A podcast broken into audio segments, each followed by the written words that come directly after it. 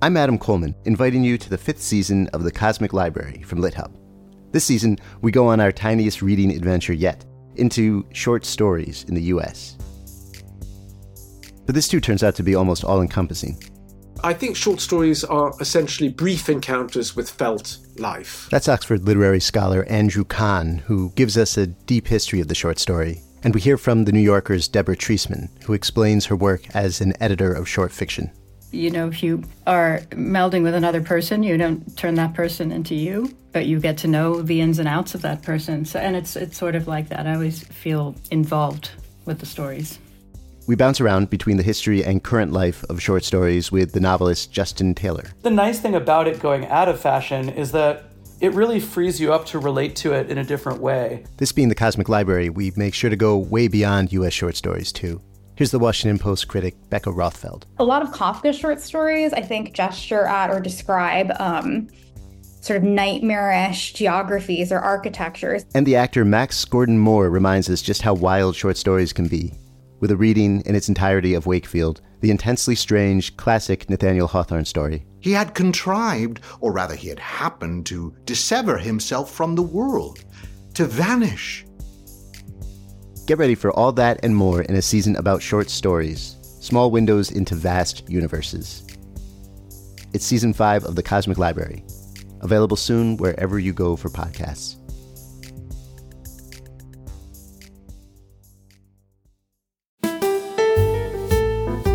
This is The Literary Life. I'm Mitchell Kaplan. I've owned books and books and been a bookseller for over 35 years. What you're about to hear are conversations about all things literary with writers, readers, publishers, old friends, new friends, and anyone who might wander into our store with an interesting story to tell about their connection to books, reading, or writing. These will be informal, over the backyard fence kind of conversations the kind I and booksellers everywhere have each and every day. Eight years ago, the night circus burst upon our literary scene. Enchantingly perfect. Reading this novel is like having a marvelous dream, said Newsday. And today we celebrate the publication of The Starless Sea, a timeless love story set in a secret underground world, a place of pirates, painters, lovers, liars, and ships that sail upon a starless sea. The author is Erin Morgenstern, and Kirkus, in a very wonderful review, said, an ambitious and bewitching gem of a book with mystery and passion inscribed on every page. Publishers Weekly says this love letter to bibliophiles is dreamlike and uncanny, grounded in deeply felt emotion, and absolutely thrilling. And Erin, the author of this marvelous book, is my guest today. Welcome to the literary life, and welcome to Miami. I know that you're toward the end of your travels, you're toward the end of the tour uh, for the Starless Sea, which is the new book that came out, I think, in October, I believe. November. November. Um, and I know it must all seem like a blur to you, city after city after city. Um, and I know that you also went abroad. Mm-hmm. So I'm really interested. Uh, I've, what are you left with? Are there any real notable experiences that you've had that that stick Ooh. out? during Everything. in this blur. The whole thing has been so lovely. I think the best part has been um, getting to talk to people who've now visited a place that lived in my head and my head alone for a very long time, um, and having that um, experience of talking to people who now have visited this this imaginary place and and seeing the enthusiasm for it and then just how much people are doing with it um i did an event in um, santa cruz in california and they did a literary masquerade Oh, beautiful. and we had a costume contest and beautiful theater, and that was fun. Um, I went to the UK and and the London event they had for Waterstones. They built a door. They built a whole freestanding wooden door with a bee and a key and a sword on it that had lived in in one of the Waterstones locations for the first few weeks after the book was out, and then they moved it for my London event. So it's been a lot, and it's it's strange that it's it's getting to watch something um, go from just living in my head and in my office in my house and being very lonely and alone just by myself in it and then seeing it expand and be embraced by so many people. C- Can you tell a difference between the U.S. audiences and the audiences abroad? Are they reacting to it in similar ways, I or are they reacting to different parts of it differently? I think it's been similar as far as I can tell. Um, I've had, I did have a lot of the UK, the feedback. I don't try to read reviews, but occasionally I, occasionally I do um, end up seeing like headlines and things coming through on Twitter. But uh, they, um, there were a lot of comments about the story feeling like it's from the US or the story feeling more American, which I think is interesting. But the the enthusiasm level seemed to be the same. Like people are still reacting well to it. Well, it's taken it's taken us by storm here at Books and Books. And I know it's taking stores around the country. It's on the indie bestseller list, the Mhm. New York Times bestseller list. It's everywhere you turn. So that's a really great sign. And you know, what's really interesting to me as a bookseller is that there are others who've who haven't who've had their second book come out 10 years after the 1st Mhm. and often you kind of forget about that first book and you sort of go, wow, I forgot about that author. But what's so interesting to me is that the Night Circus caused such a sensation Mhm. and the Night Circus lived on. The idea of the Night Circus living on and finding Mhm. readership after readership after readership, I think people felt like they still knew Erin Morgenstern Mhm. and were so excited when The Starless Sea came out. Uh, so tell us how the story of Zachary found its way to you. Oh, um, I always start with place.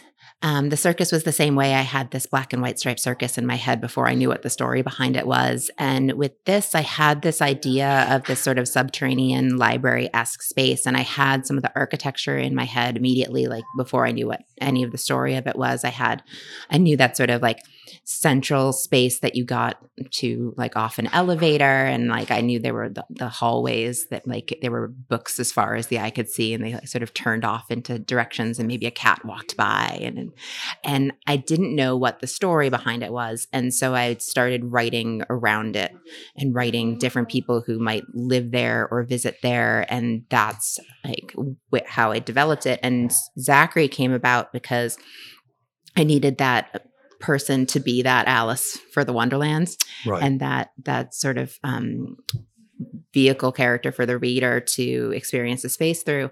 And at first, I thought it was a place that he had found as a child and had actually visited and then sort of written off as a, as a dream or an imagining and then the more i worked on it and and I then revisited as an adult and the more i worked on it the more i thought i liked it better if he had had the chance to go to this magical space and had had chance to open this magic door and visit this space and he didn't do it because Right. it made me wonder like what if you didn't chase the rabbit down the rabbit hole do you think about the rabbit Oh, years that's- later do you wonder if that was a more significant moment than it ended up being and that's sort of where the the drive for the zachary story as and it that is worked so from well.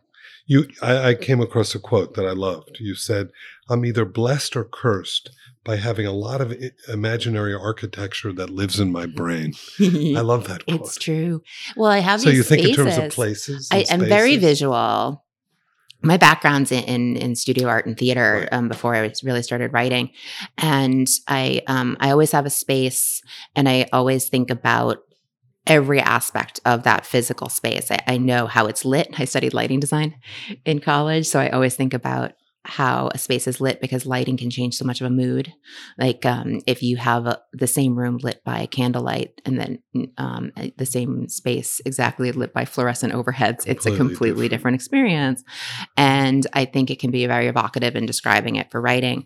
But I do, I start with these spaces and I have to find the stories within them. And they're always very elaborate spaces. They're never simple. They're, they're, um, they tend to have a lot of layers to them. I, I've heard sometimes people talk about the writing process as um, you're either a gardener or an architect. Um, That's you're kind of like shaping things that are growing, or you're planning every little bit. And I don't think I'm really either of those things. I think I'm more of an excavator, where I'm just digging through all of these things Well, in my brain, to- trying to I- I find mean, what you- works. I, I think you also said that um, you don't begin writing with an outline, but that you prefer to use setting as a foundation. Mhm. So you think of these places and that becomes the foundation. yeah and it's work. it's how everything connects to that space um i start with that the place in the, the case in the night circus it was what are the stories behind the circus and what who are who are the performers who are the creators and and that's where the story started developing and it was very similar with this one right. And you, I think you studied at Smith College, Yes, was it? Yeah, and you studied theater and art. Yes. correct. But it wasn't. Were you an actress as well? I did a little bit of everything. Yeah. I, I did some acting. I directed. Um, I did a intensive Shakespeare class um, where I spent half the semester playing Touchstone from As You Like It and half of it playing Hamlet. So I got I got a lot of acting experience That's in great. in that one semester. Um, but I did um, for my senior project. Um, I adapted and directed Alice in Wonderland and Through the Looking Glass Oh, perfect. with an ensemble class, Perfect, and it was all um, it was uh, probably early inklings of the aesthetic of the night circus because it was all black and white except for once we got into the the chess pieces and, Right. and through the looking glass we had some red in there as well. And, but you were you were really drawn by set design and lighting. Yeah, and all I. I've always been very visual, and I like that sort of um, evocative, immersive kind of. Where do you think that comes it. from? I'm not sure. I've always been a um, like I like art, and it, it was. I've never been like a math person. Like I've always. But sometimes that goes hand in hand. It's true. Um, I I think I like story, and I like. Um, I would be like watching my cartoons and doing like and playing with my toys and having like all that. I like imagination stories. I used Hmm. to. Um, there was a book when I was very little, um, not very very little, when I was um, in the like early chapter book kind of reading. Um, there's a book by Zilpha Keatley Snyder called The Egypt Game. Um, it's um, a bunch of um, city kids who get obsessed with Egyptian mythology and build Egyptian temples in the lot behind their buildings. And it both sparked my initial fascination with Egypt and, and mythology, but also I would go and do the same thing in the woods behind my house. Where did you grow up? I grew up in Marshfield, Massachusetts, which is on the South Shore, just south of Boston. So is it kind of more rural than Yes. Boston is? I, I lived it's a it's a suburb, but I lived in um the um I lived at the in a uh, the last house of the on a dead end street, and then it's all woods as far as you can see. And I know I'm not allergic to poison ivy because apparently I would run around these Lots woods constantly, ivy. and they were covered in poison ivy. which which brings me to the fact that you know it's become almost legendary now that to write this you sort of had to disconnect for a while Yes, right and so you went to a more rural area Yeah, I did. I lived in um, right after the Night Circus came out. I moved to Manhattan and lived there for about four years. And I went from living in Midtown Manhattan to living in the Berkshires out in Western Massachusetts. I've now lived on opposite ends of the state, um, and so I'm on six and a half acres. That's mostly woods. And when we were looking, are you still there yes, oh Oh, we're on six and a half wooded acres. And when I went to um, buy the house, um, my accountants asked me if this was going to be my forever home. And I thought, this is the house I want to haunt. I, I love it. It's it immediately felt like exactly what we were looking for, and um, but it was very different than Manhattan, and it was the summer of 2016, um, and for two years we did not have cable or internet. what was that like It was a very strange time to not have cable or internet. yeah, it it would was be the election odd. Yes, time it was it made everything a little more surreal. yeah But in, for, and on a personal level, I think it was helpful for me because I did really literally get to shut myself away with just me in the book. And I think it's part of the reason that the book is done because I did get to really cl- like close off all those those um internet voices and all was, those was there any big news story that you missed There probably were, and I just don't know. I, I would try to keep in. I, I didn't miss the election, obviously, um, because people texted me. But um, I, um, I'm sure there were things that happened, and it, it just.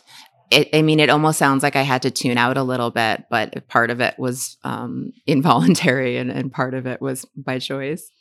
Well, the other thing when we when we when we go to the Starless Sea, there's clearly your love for art and design and the architecture of everything you build, but you clearly have a love for books and Mhm. literature and, and being a bibliophile. And in fact, Publishers Weekly um, writes of the Starless Sea This love letter to bibliophiles is dreamlike and uncanny, grounded in deeply felt emotion and absolutely thrilling. And for someone like me who sells books and is surrounded by them, you know, our, we have a quote by Borges that we use, and um, he was blind. And somebody asked him, Borges, you have this incredible library and you're blind. Why? And he goes, I cannot sleep unless I'm surrounded by books. Mm. And I think those of us who feel that felt that so strongly in the Starless Sea. Everywhere you turn, there's a reference to another book. So, with that said, um, uh, and you've included so many titles of books in the Starless Sea. Um, how did you choose? um, a lot of them are just personal favorites. Um, a lot of them were things I thought were appropriate for the type of story it is. Like there's uh, the obvious Alice in Wonderland references. There are Narnia references. There, I, I wanted to to have an awareness of that. It was um, something I thought about um, consciously. Was I remember having a conversation with Lev Grossman about how if Harry Potter were real, he would have been in that cupboard under the stairs reading Chronicles of Narnia, and that so many fantasies, especially like real world set fantasies, don't include an awareness of those books. So I wanted to have Zachary in particular and the world that he is in, which is our world. These are books he would read. Like, th- like Right. these are references he would have. Um, so there was that. Um, And, and That was done a- on purpose. You've done a service to your Mm. readers as well, turning them on to books that they might yes, like. and then I get to mention like favorites like Sarah Waters Yes, or, exactly. or the, the Secret History. Well, I know that one, somewhere I read that you're a big fan of Alan Lightman's book too. Yes, Einstein's Dreams That- is one of my all-time favorites. Is one of my all-time favorites. I think too. that um, that book actually had a large impact on my writing style as far as how I format things because um, it's in those little dreamlike vignettes, and that's very much how Yeah, my style has evolved into this sort of short, short, isolated chapter feel.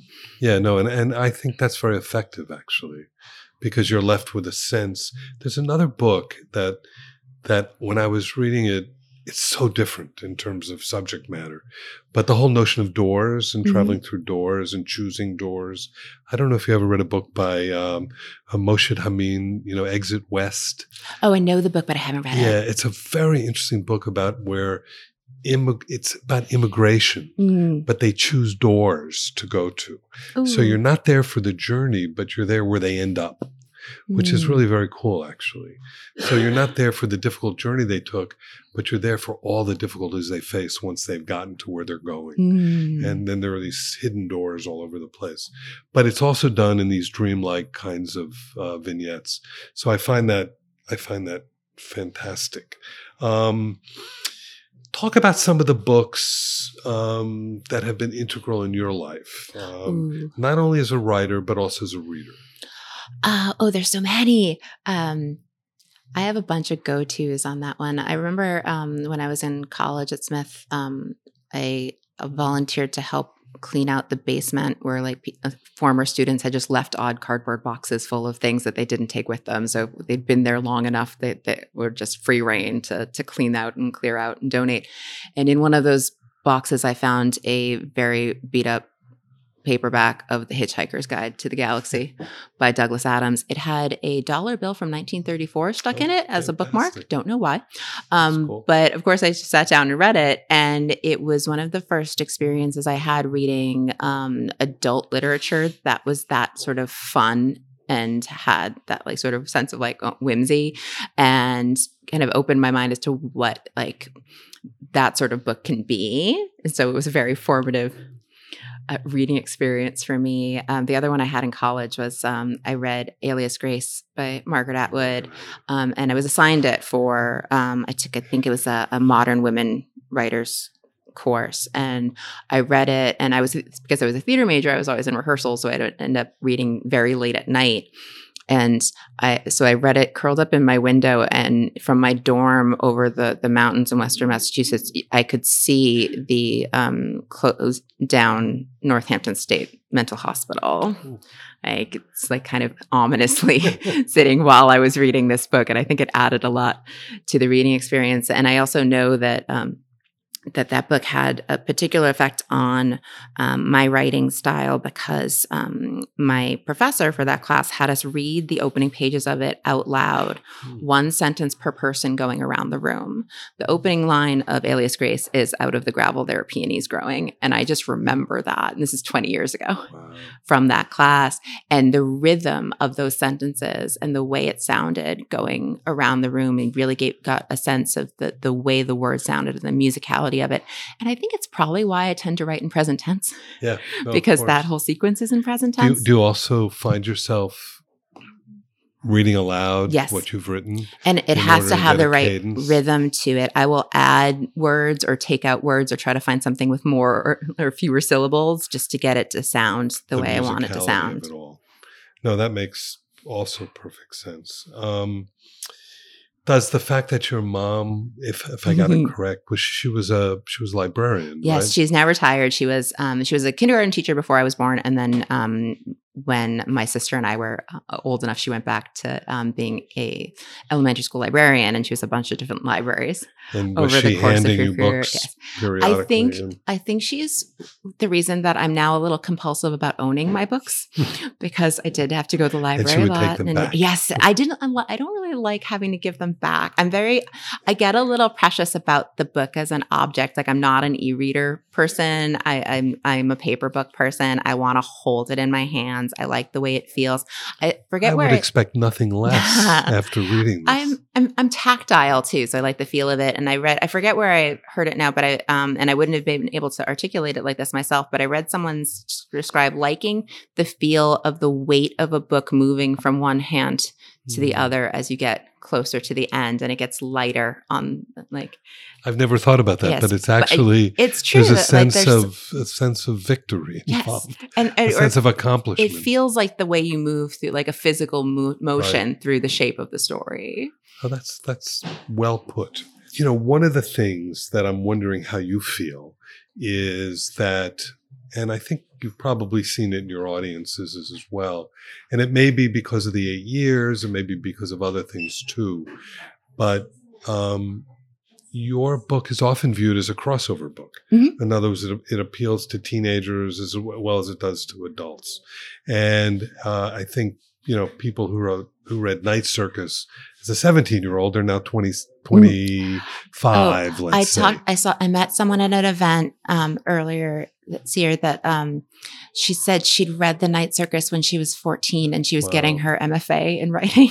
it's like, Isn't oh, it has been that long, and it and that's what's one of the reasons that is a great that. thing It's great.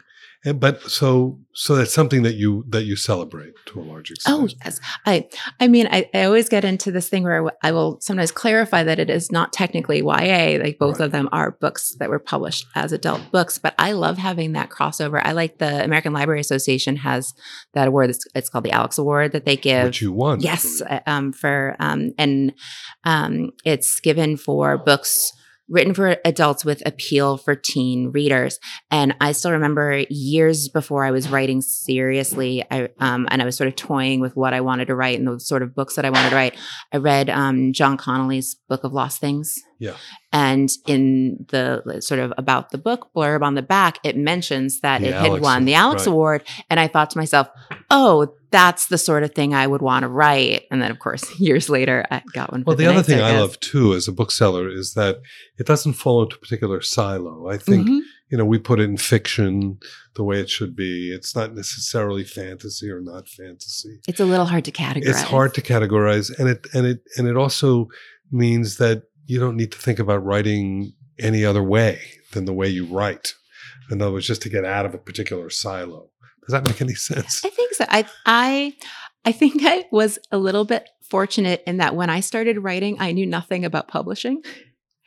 And I was just writing to tell a story. And I was working on the Night Circus for years. And um, only when I started to look into like how does one publish a novel and how does that whole process work did I find all these things that said, um, never write in second person and, and don't write in present tense. Right. And I was like, oh, I already did all those And I things. did all so, right but it. what the heck but they're there. I thought I, I figured like I might as well give it a shot since I I have it all here already. But I think that is one of the things I didn't I didn't think too much about um, qualities of genre or how like that like the the categorization would work for it. I was just trying to tell a story as best I could.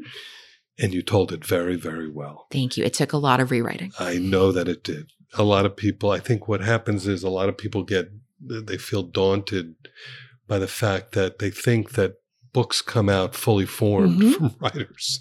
They don't realize that it takes the work that it I works. think it's hard to imagine or picture the writing process as being messy. I had that sort of light bulb moment because I, I paint as well, or I, I used to paint more than I do, but I was painting a lot when I was working on the Night Circus.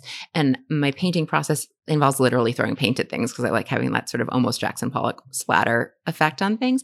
And I so I had a very messy workspace painting, and I thought, why should I expect my writing process to be any different? But I do think as a reader, a finished book looks so pristine and so so crisp and so clear and I and I think I had I definitely know I had that um, impression that when you were a writer maybe you you you started the beginning and you wrote through and maybe you went back and changed like a comma here and there but that you didn't like like that was that you didn't pull things apart and change things and People don't realize it's really hard. yeah In, you know, they just don't. But I think with other artistic processes, you you can you can look at a painting and know that there was a, know that there's a sketch underneath it or layers of paint. You can go to the theater and know that that production went through rehearsals. Right. But with a book, it's harder to to picture the process behind it until you're doing it. The funniest thing that ever happened with us about that was that one day I, f- I forget the writer, but he had the greatest retort. There was a guy who stood up during the Q and A and said, "I just want you to know I'm a brain, I'm a heart surgeon, and I'm about to retire." And I'd love to write a novel. And I wonder if you could give me any suggestions. And the writer, without skipping a beat, said, What a coincidence. I'm about to retire as a writer and I want to be a heart surgeon can you give me some ideas as to what to do knowing the intricacies of what someone like you have done there's there's nothing comparable to Mhm. it really I think uh, one of the hurdles for me was realizing that I could write parts that I wasn't going to use or that I was going to end up rewriting entirely Right. and that that was still part of the process. It was I think particularly sometimes discouraging with working on the Starless Sea because it's like I've done this once before. I felt like I should have a better idea of what I was doing, but no. I think it is just part of my process where I write much more than I'm ever going to use and I write different versions and I and I write and rewrite and it's sort of like a long outline like esque process where I'm just writing more than I will ever. who ever was your first reader after you Uh, usually my husband. your husband Um, but sometimes I will have things that no one reads. Like I'll know almost immediately that and you'll turn it's it into your agent myself. first or your editor Um, first my agent first usually Uh-huh. um but there's there's a lot of of writing before it even gets to that of course process. Of and i because i don't like to hand things in when they're unreadable. So i have to get it into some semblance of it sort of makes some kind of sense even if it's not right yet before i send it to someone to read. So I'm going to ask you two sort of art related things in a way with your art background. And I, you know, in reading about you, I know, and maybe I have old news, but I know that you're working on the Phantomwise Tarot deck in some ways. Tell us a little bit about that. I actually I painted a tarot deck while I was working on the night circus, um, partially to help teach myself tarot a little better than I knew, and just also to have. Um, sometimes when I would finish a painting, I wouldn't really know what I wanted to do next, and I figured that's at least seventy-eight paintings that I knew which what I was going to paint next. Um, there was a very limited edition done by a small press um, in um, Europe. So it did uh, come out. It was only the major arcana, only the the twenty-two majors, um, and there were only a hundred printed of it, so it's very rare now. Wow. Um, but I would like to get the entire deck published at some point. Um, it's just one of those things that it's never gotten to the top of the to-do list Yeah, no, of course. because it was done right before the night circus and then of course i got very busy after the night circus came out um, but and now all of a sudden everyone has a tarot deck right. like I had mine before there were so many, and I actually love that there's so many. I kind of I collect a little bit. I, I haven't counted how many decks I have, but Oh, now that there's so many, and there's I like them as an art form because I like archetypes, but I also like seeing the way lots of different artists will interpret and um, portray the same sort of symbols Well, I love the chances that you take because on your website, I loved reading the Flax Golden Tales as Mm. well, which which was your collaboration with Carrie Farrell, Mhm. and that's beautiful. And the Thank little you. stories that you wrote, I wrote- fantastic. They were 10 sentence short stories. I um I started them partially because I wanted my website to look like I was a writer before I had a book out. And I thought, how could I do this? And I was like, maybe if I write like little tiny things. And they were partially inspired by um, Chris Van Allsburg's uh, The Mysteries of Harris Burdick, um, which are beautiful illustrations with single sentence stories right. that go with them. Um, and and I did them for five years. I think I only missed one week in those Wow, five years. that. No. Um, there are about 260 something of Cool. them total. But after five years, it was a couple years after the Night Circus came out. I decided it was it was Time. probably enough. um, but I thought I think they were really good for me. They were almost like, um, especially when I was busy with um, with book tour things, and they were like doing little bits of writing yoga, uh, keeping and I recommend my at- brain just- going. It's at erinmorgenstern.com. dot com. com. Yes. So make sure you go there and look at that. And what do you now that you have a little bit of downtime? What are you reading? Do you have any recommendations reading- of anything? my tour reading has been I had never read Robin Hobb's Farseer trilogy, so I've I've gotten through the Assassin's Apprentice, and now I'm reading. Um, is it Royal Assassin? Is the second one? Um, and they're fantastic. I love a big epic fantasy, like a Right. big sprawling sink into. Like feels like it feels like going somewhere else. But it's becoming familiar to me, so it's like that perfect thing to to go into on an airplane during all these book tour shenanigans. Is that I know that video games had a lot to do with this Mhm. too. Does that does that tie into your interest in video games as well, where I you can so. lose yourself I do like that. It and you like the more medieval sort of video games? I do. games? I don't like shooting things. Right. I'll do bow and arrow, but anything that has too many guns, I kind of like. it, it's too much noise for me. Um, but I do like those. Um, I like open worlds um, role playing video games that you can kind of explore. Like I play a lot of Skyrim, especially because I have it for my Nintendo Switch, which comes with me on book tour as well. So if I'm too tired to read, I can just wander around. But it's open world, and you can literally just like walk through this entire map. And and you they do allow you to like do like a quick like you can click a button and just travel like across the map. cool. But I'll just wander and walk and and it it again it because I've played it a couple times, it feels familiar. Cool. That's great. I guess People think the learning curve is, is higher than it is. I feel like that like I need to make my list. There's a mention in, in the Starless Sea about a, a, a, list of gateway games for new Oh, gamers, and, and I should make one up. I'll, that's a really good maybe when. I'm home from tour, I will Send write one a- up Send me and I'll put it on the website. I would like that. Um, one of the things that we do, if you would like, and I know that I'm springing on you, but is there a short section you might want to read from from Ooh. the Starless Sea? Do you have a suggestion? Um, And how short? It could be really short. Uh, So I think even the beginning would Sure. be a good place to start. There is a pirate in the basement. The pirate is a metaphor, but also still a person. The basement could rightly be considered a dungeon. The pirate was placed here for numerous acts of a piratey nature considered criminal enough for punishment by those non pirates who decide such things. Someone said to throw away the key, but the key rests on a tarnished ring on a hook that hangs on the wall nearby. Close enough to see from behind the bars, freedom kept in sight but out of reach, left as a reminder to the prisoner. No one remembers that now on the quayside of the bars. The careful psychological design forgotten, distilled into habit and convenience. The pirate realizes this, but withholds comment. The guard sits in a chair by the door and reads crime serials on faded paper, wishing he were an idealized fictional version of himself, wondering if the difference between pirates and thieves is a matter of boats and hats. After a time, he is replaced by another guard. The pirate cannot discern the precise schedule, as the basement dungeon has no clocks to mark the time, and the sounds of the waves on the shore beyond the stone walls muffles the morning chimes, the evening merriment. This guard is shorter and does not read. He wishes to be no one but himself. He lacks the imagination to conjure alter egos, even the imagination to empathize with the man behind the bars, the only other soul in the room beyond the mice. He pays elaborate amounts of attention to his shoes when he is not asleep. He is usually asleep. Oh, that's wonderful. Those of you who have not read The Starless Sea yet, you're in for a gigantic treat. And I'd like to thank Erin Morgenstern for being on the literary life. Thanks so much. Erin. Thank you so much for having me.